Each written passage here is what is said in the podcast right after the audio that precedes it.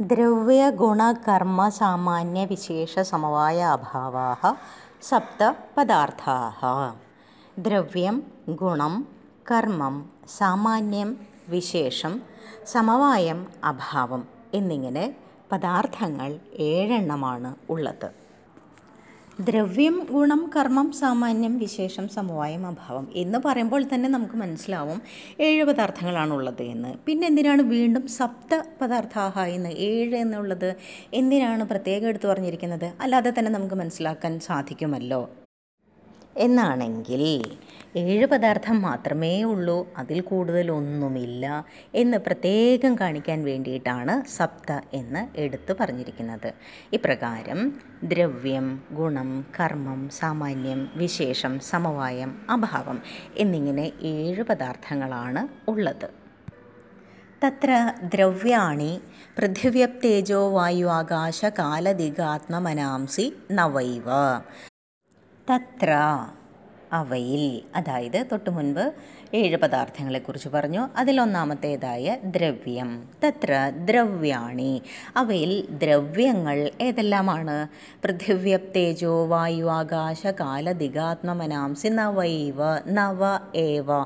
ഒമ്പതെണ്ണം മാത്രമേ ഉള്ളൂ. ഏതൊക്കെയാണ് ആ ഒമ്പതെണ്ണം? പൃഥിവി അപ്പ് തേജസ് വായു ആകാശം കാലം ദിക്ക് ആത്മാവ് മനസ്സ് എന്നിങ്ങനെ ഒമ്പതെണ്ണമാണ് ദ്രവ്യങ്ങൾ.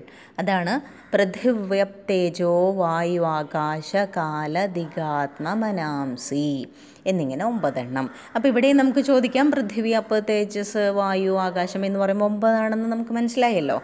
പിന്നെ എന്തിനാണ് വീണ്ടും നവ എന്നുള്ളത് ഇവിടെ ചേർത്തിരിക്കുന്നത്? ഒമ്പതെണ്ണം മാത്രമേ ഉള്ളൂ കൂടുതലില്ല എന്ന് കാണിക്കാൻ വേണ്ടിയിട്ടാണ് പ്രത്യേകം നവൈവ എന്ന് പറഞ്ഞിരിക്കുന്നത്. അപ്പോൾ ദ്രവ്യങ്ങൾ ഒമ്പതെണ്ണമാണുള്ളത്.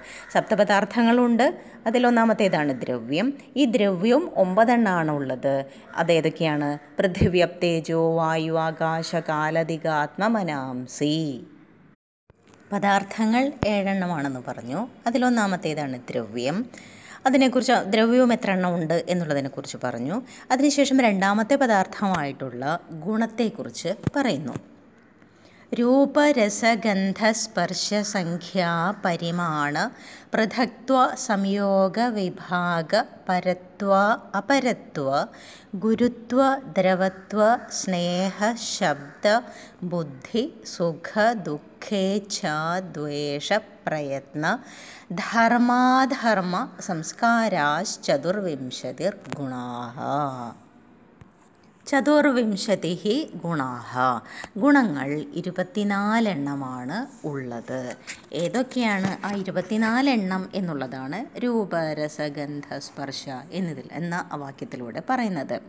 രൂപം രസം ഗന്ധം സ്പർശം സംഖ്യ പരിമാണം പൃഥക്ത്വം സംയോഗം വിഭാഗം പരത്വം അപരത്വം ഗുരുത്വം ദ്രവത്വം സ്നേഹം ശബ്ദം ബുദ്ധി സുഖം ദുഃഖം ഇച്ഛ ദ്വേഷം പ്രയത്നം ധർമ്മം അധർമ്മം സംസ്കാരം എന്നിവയാണ് ഇരുപത്തിനാല് ഗുണങ്ങൾ. ദ്രവ്യം ഗുണം എന്നീ പദാർത്ഥങ്ങളെക്കുറിച്ച് പറഞ്ഞു. അടുത്ത പദാർത്ഥമാണ് കർമ്മം. ഉക്ഷേപണാപക്ഷേപണാകുഞ്ചന പ്രസാരണ ഗമനാനി പഞ്ചകർമാണി. പഞ്ചകർമാണി അഞ്ച് കർമ്മങ്ങളാണുള്ളത്. അതേതൊക്കെയാണ്? ഉക്ഷേപണം അപക്ഷേപണം ആകുഞ്ചനം പ്രസാരണം ഗമനം. ഉക്ഷേപണം എന്നാൽ മുകളിലേക്ക് എറിയലാണ്. അഥവാ ഉയർത്തുന്നതിനെയാണ് ഉക്ഷേപണം എന്ന് പറയുക. ഉദക്ഷേപണം മുകളിലേക്ക് എറിയുക. അപക്ഷേപണം. മുകളിൽ നിന്ന് താഴേക്ക് ഇടുന്നതിനെയാണ് അപക്ഷേപണം എന്ന് പറയുന്നത് അഥവാ താഴ്ത്തുക എന്നുള്ള അർത്ഥം. ഇനി ആകുഞ്ചനം എന്നാൽ എന്താണ്? ചുരുക്കുന്നതിനെയാണ് നമ്മൾ ആകുഞ്ചനം എന്ന് പറയുക. ഇനി പ്രസാരണമാണെങ്കിൽ വിടർത്തലാണ്. ഒന്ന് ചുരുക്കി മറ്റൊന്ന് വിടർത്തുക. ഇനി ഗമനം എന്ന് പറഞ്ഞാൽ ചലനം എന്നർത്ഥം. ഇങ്ങനെ അഞ്ച് തരത്തിലാണ് കർമ്മങ്ങളുള്ളത്. അപ്പോൾ ഉത്ക്ഷേപണം അപക്ഷേപണം ആകുഞ്ചനം പ്രസാരണം അതുപോലെ ഗമനം ഇങ്ങനെ അഞ്ച് കർമ്മങ്ങൾ. അപ്പോൾ ഏഴ് പദാർത്ഥങ്ങളുണ്ടെന്ന് നമ്മൾ പറഞ്ഞു. അതിൽ ദ്രവ്യം ഗുണം കർമ്മം എന്നിവയെക്കുറിച്ച് പറഞ്ഞു. ദ്രവ്യഗുണകർമ്മ സാമാന്യ വിശേഷ സമവായ അഭാവാ സപ്തപദാർത്ഥാ